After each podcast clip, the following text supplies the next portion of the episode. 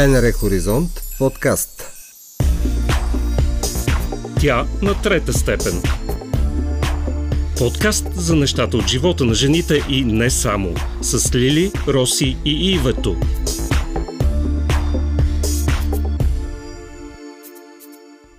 Здравейте, момичета! Как сте?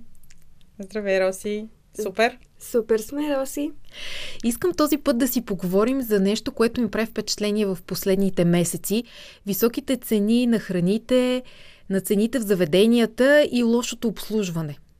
Не знам на вас дали ви прави впечатление, но аз имам набор от поне 10 случки, за които мога да разкажа с негативен опит. Разкажи ни една. Преди, може би, месец или два бяхме с моя приятелка в едно много хубаво заведение в Лозенец и бяхме с много добри очаквания, качествена храна, интересно меню, добро обслужване. Такива бяха отзивите. Отиваме обаче и попадаме в ситуация, в която се чувствахме нежелани. Цените бяха високи, менюто наистина е интересно, но още на първия час сервитьора започна да ни гледа не е лошо, но с идеята тръгвайте или поръчвайте да дойдат следващите. И в един момент дори застана до нас и започна да си гледа часовника. Имаше и още хора, които чакаха и ние станахме и си тръгнахме. В друг момент пък сервитьорите откровено се дразнят на претенциите на клиента. В крайна сметка, нали, това е идеята. Човек да отиде и да се почувства добре, като си дава парите. А да, знаем и, че клиента по принцип винаги е прав. За съжаление, май в, в нашата действителност не се случва много често така. Това, което също ми прави впечатление е, че не просто цените са високи и очакват ти да поръчаш, да хапнеш, но и много бързо да си тръгнеш, да дойде следващия. Така са, например, заведенията за брънч. Аз много обичам да хапвам а, закуска обяд. Дори не само събота и неделя, да отида да пия хубаво капучино с приятелки, да хапна нещо с поширано яйце, глакамоле и прочие. После нещо сладко. Обаче не знам дали и вие имате такива впечатления. Сядаш, вземаш си нещо и знаеш, че имаш 15 минутки бързо да го изядеш и да си тръгнеш, защото идва следващия. И реално не можеш да седнеш и да си говориш с някой спокойно, защото се чувстваш под напрежение. Да, има и добри примери, несъмнено, но в последно време като че ли лошите са повече. Изнервени сервитьори, лошо обслужване, човек се чувства длъжен. Длъжен да си даде парите, бързо да си тръгне и да не остава никакви следи. Това дали не е свързано с а, това, че много хора от бранша по време на пандемията бяха съкратени или бяха принудени да напуснат, останаха без работа и сега реално те изпитват недостиг на кадри. В повечето случаи може и въобще тези хора, които нали, ти сервират или са бармани и така нататък, може въобще да не това да не има основната работа, да не искат да го работят и така нататък и съответно се отразява на, мисля, на обслужването че, и на услугата. Мисля, че го има този момент, но в крайна сметка всички искаме да получаваме пари и за да си ги заслужиш, трябва да имаш добро отношение. А особено, както ти, ти каза, отиваш в скъп ресторант, не отиваш в а, верига за бързо хранене, където нали, да очакваш, че трябва да си тръгнал до 10 на 15 минути след като си изконсумираш поръчаното. Именно. Веднага се появява още един пример в а, главата ми. Преди няколко седмици сядаме с приятели късно, може би около 21 часа, в един италиански ресторант. Беше нов за мен – в центъра. Сядаме, беше късничко и съответно аз искам бързо да поръчам, защото бях много гладна. И докато ни раздават менютата, аз казвам на сервитьора, мога ли бързо да поръчам? И той се обръща към мен със следното изречение. По-добре ще бъде за вас, а и за нас, всички да разгледат и заедно да поръчат. Аз се обръщам към него с думите това за нас ли е по-добре или изцяло за вас? Защото аз съм гладна. И той вместо да се усети, ми казва, понеже бяхме с дечица на масата, ами обикновено децата поръчват първи, ама вие що ми искате? И аз го попитах, подигравате ли ми се? Или се шегувате? Слава Богу, след като ни взе поръчката, дойде друг сервитьор. Но просто това не е отношението, което очаква човек. Слушате тя на трета степен. Аз в контекста на това, което разказваш, се сещам нещо, което по принцип за всички услуги ми е интересно. А, когато това, за което плащате, не ви удовлетворява като услуга или въобще това, което получавате като храна, винаги ли оставяте бъкшиш? Защото моето мнение е, че когато не съм доволна, няма причина да оставям бъкшиш. Да, и аз съм на същото мнение. В повечето случаи, така да, да го кажа, съобразявам бъкшиша спрямо обслужването, което съм получила. И аз така мисля, никой не е длъжен да оставя бъкшиш или да казва благодаря за нещо, което не си заслужава. Все пак бъкшиша си е вид поощрение. След като не си получил услуга на ниво, защо да поощряваш, да се държи с другите клиенти така. Права си, Лили, обаче нямате ли усещането, че когато не оставите бъкшиш, дори и сервитьора нищо да не каже, тайно ви псува на ум. Аз да. имам такова усещане да, и много да. внимавам дали излизайки от ресторанта няма да се спъна. Рядко заради... благодаря, между другото. Да, и ти си права. За сметка на това пък а, има и много положителни примери. Нали, не искам а, да доминира мнението, че всички не стават, навсякъде е скъпо и гадно. Не е така. Веднага давам един положителен пример. Бях много впечатлена от една турска пекарна сладкарница, пак в София, в един от хубавите квартали. За да не правим реклама, няма да я споменавам. Аз съм фен на турската кухня и на, тур... и на обслужването на турците, от гледна точка на това, че те ти предлагат много, така че да се чувстваш добре, но в същото време не ти навлизат в личното пространство. Щом кажеш не, не благодаря, приключват до там. Не ти свръх предлагат. Та за тази пекарна сладкарничка съвсем случайно я открихме, просто минавахме покрай нея, спрях, влязох и за 5,50 си купих 3-4 закуски. Бях много очудена, защото съм свикнала вече една баничка да е 3-4 лева и тя да е по-специална, нали? Не е обикновена с а, олио, кори и сирене, ами да има нещо веган, нещо специално, корите да са точени от... Мастер шеф баничка. Абсолютно. От някой, който дори не мога да се сетя какви умения трябва да притежава, но да е нещо свръхспециално и разбира се да е в малко количество. И отивам с подобна нагласа и хората ми предлагат бюреци, както си му е реда, нормален размер, за по 2 лева и си казвам, а, Връщаме се след няколко седмици пак и получаваме отново много добро обслужване. Много любезни. Няколко пъти подчертаха, че кафето, което съм си поръчала е без захар, за да може човека, който го прави, а, да не слага или да сложи много малко, за да остана доволна. Нещото, което си поръчахме, което стана по-късно, кюнефе, ни го донесоха специално на масата, въпреки че е без а, сервис. Не ни викаха на касата, елате тук, има нещо за вас. Много любезно, без да ти се натрапват и в същото време нормални цени. Как се постига такъв баланс и как другите могат да го постигнат? Иве? И е много хубаво, че все пак има такива примери, защото аз а, така оценявам трудностите, които изпитва този бранш, а, от гледна точка на цените на всичко. А, но все пак наистина може да се предлага добра услуга на добра цена и също времено и те да са печеливши. Това го показват доста заведения, а, които аз знам и които посещавам. Квартални а, по-малки ресторанчета, които посещавам често. Те стават все по-популярни, което понякога не ми харесва, защото това значи, нали, че по-трудно е да отидеш. А, но има такива места. Забелязвам, че са семейен бизнес. Аз веднага мога да добавя, също се сещам за едно такова. Наистина става дума за семейен ресторант, много малък в Геомилев. Дори не може човек да разбере, че това е ресторант. Няма голяма табела, която да свети. Там има няколко маси. Хората си готвят а, и предлагат храната на място няма доставки по домовете, не идва от някъде, съпругата готви, мъжа сервира и наистина знаеш какво ядеш. И знаеш, дъщеря им сервира. И дъщеря им сервира, да. Ти знаеш за какво да. говоря. И изключително мило. Първо, като отидеш там, веднага те посрещат с усмивка. Второ, знаят какво предлагат. Това е много важно. Знаят откъде са го купили, как са го направили, какъв му е вкуса.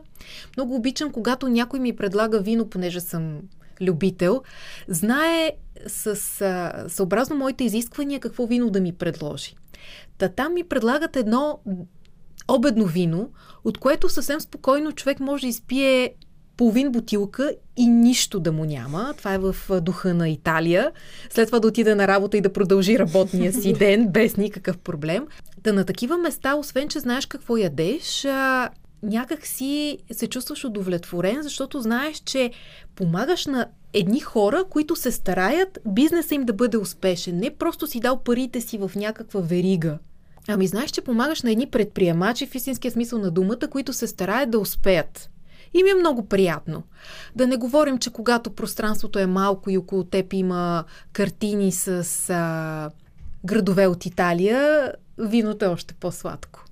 А, моя положителен, мога да го нарека опит, е свързан с а, заведения извън София. А, бяхме наскоро на почивка в Родопите. И се оказа, че на почти всички места, на които седнахме да обядваме, да вечеряме, въобще да хапнем, хората бяха изключително сърдечни, изключително любезни. А, храната няма да я коментирам колко беше вкусна и истинска, защото беше така, но просто а, наистина те караха да, да се чувстваш като у дома си и а, което на мен в много случаи ми е важно, тъй като сме, сядаме с децата обикновено, да накарат и децата да се чувстват добре, защото има заведения ми се е случвало, където като седнеш с деца и веднага почва да те гледат подозрително, сега те ще щупят ли нещо, ще викат ли, ще омажат ли всичко и така нататък, нали? И ще си поръчат ли достатъчно, за да оправдаят всичко останало като да, негатив. Да, това също го има. А, докато там хората наистина говорим и за а, ресторанти, така с а, сравнително високи цени, говоря и за м, обикновена м, закусвалния на, на улицата, но насякъде и те изслушват търпеливо и, те, и те питат за предпочитания, сега това, как да бъде приготвено и така нататък. И наистина а, просто с удоволствие, с удоволствие си тръгваш и удовлетворен си тръгваш от а, такива места. Не знам дали е това, че а, живота в по-малките градове, няма какво да се лъжим, е по-спокоен. А, все пак а, не мисля, че страдат от липса на клиенти. Не, това не има основното, нали, да те привлекат, защото ти си отишъл там на почивка. Не се знае дали ще се върнеш пак. Но просто отношението е доста, доста различно, да не кажа коренно различно от това, което срещаме в София, в големия град. Тя на трета степен с Лили, Роси и Ивето. А сега е време да чуем мнението на две дами Мария и Милена, които често посещават заведения и обръщат внимание на детайлите. Аз открих един изненадващ ефект при постпандемичния период. След близо две години трудности, после изнервени служители, нелюбезни реплики от завърналите се по заведения магазини клиенти – сега работещите в така наречения бранш на услугите са станали доста по-внимателни, да, и дори се опитват да повдигат настроението на хората, които ги посещават, по забравени жарове като комплимент от заведението, цвете за дамата извън датата 8 март, все по-често присъстват дори в някои столични, много посещавани места, все по-често се случва да ни пожелават много хубав ден, заповядайте пак. Независимо дали се храня вкъщи или в ресторант, за мен е задължително да не правя компромис с качеството и продуктите, които консумирам. Като ценител и потребител на добре приготвената храна, мога да кажа, че всяка седмица откривам нови ресторанти и места за кафе в централните части на София. Съотношението цена-качество е много добро – Напоследък презентацията на храната е впечатляваща и често граничи с изобразително изкуство, дори при обедните менюта. А отношението и обслужването в повечето случаи са много добро ниво и съвсем заслужено оставяме и бъкшиш. Случва се да видя нелюбезен, неучтив сервитьор, но това е рядкост. Като пример мога да дам, че любимата ми италианска паста съм откривала в заведение в квартал Оборище и дори сме стигали до извод, че и в Рим не сме опитвали такава вкусотия. А, на същото място вечеря за двама с паста, пица и розе излизала за по-малко от 50 лева. Като при избор а, на ресторант а, за вечеря, брънч през уикенда, за обяд с колеги, а, се доверявам на препоръки от приятели и отзиви в интернет и често самата аз оставям такива, за да помогна на бъдещите посетители да направят своя избор, като не пестя забележките си. Слушате тя на трета степен. За да си спестя негативни преживявания, предпочитаме почти винаги да ходим в проверени заведения. Говоря, примерно, били сме там дестина пъти, знаем а, меню, а, обслужване, сервитьори, нали, даже да не кажа, че с някои нали, се познаваме, на малко име си говорим. Как обаче, ако решим, че искаме нещо ново да опитаме. Вие, примерно, как решавате къде да отидете на ново място, на ново заведение? Аз действам насляпо.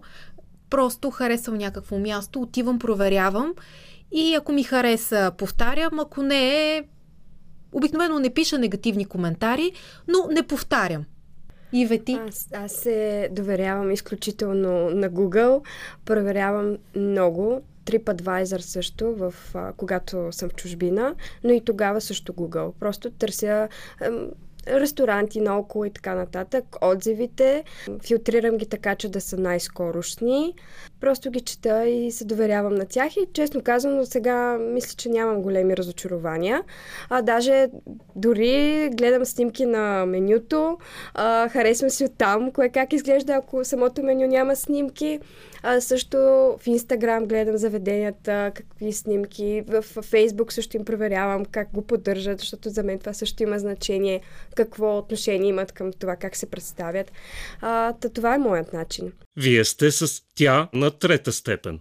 Ние много хубаво си говорим така, но мисля, че представяме само едната гледна точка, а именно тази на клиента. За да изравним везните, нека чуем мнението и на представител на ресторантьорския бранш. Представям ви Петя, която е управител на нов ресторант в един от най-предпочитаните столични квартали. Срещаме се в горещ делничен следобед, малко след като е минало натовареното обедно време и си говорим за това колко е трудно да ръководиш успешен ресторант. Много е трудно да се справяме с всеки един Божи ден, не само с конкретни предизвикателства, които ни изненадват за деня, а и с цялата програма, която ни очаква за стартирането на работния ден.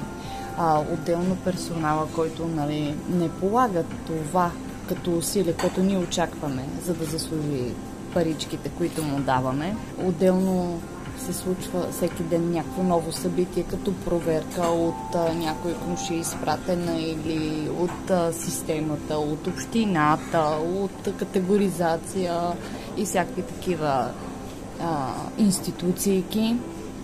И наистина е зверски трудно. Труда, който плаща един човек, който се опитва да управлява, дали ресторант, дали магазин, дали бизнес, коства много. Наистина много.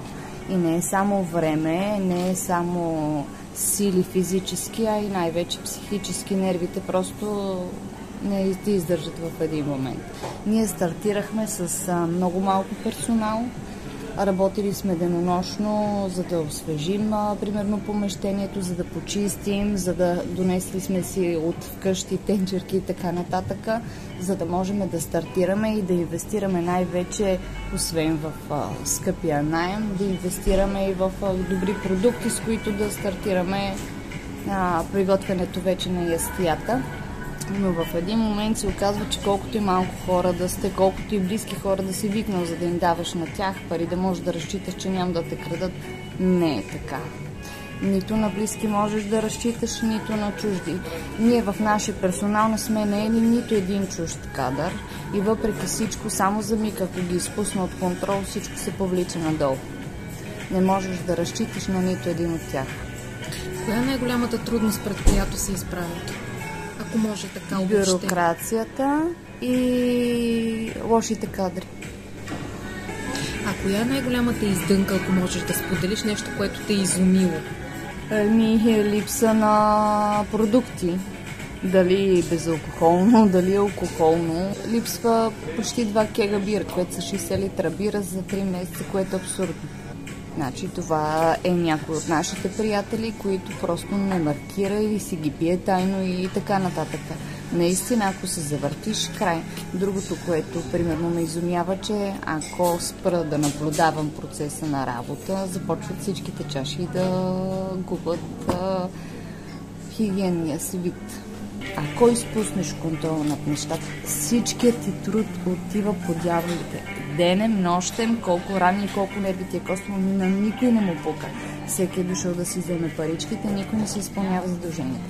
Аз трябва да бъда твърда, аз трябва да контролирам всичко, аз трябва да бъда злата и да поемам и негативите от това ми поведение, но ако бъда добра, не става. Пробвала съм, аз съм си добра, но ако не треснеш, ако не креснеш и така нататък, всичко отива по дяволите.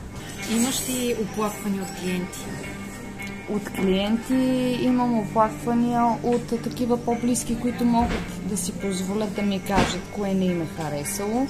Никога не е ставало въпрос за оплакване към храната и качеството на храната. Обикновено е ставало въпрос за надменно, примерно, отношение или темерудство един вид от някой от сервитьорите. Как се справите с това? То си е личностна характеристика.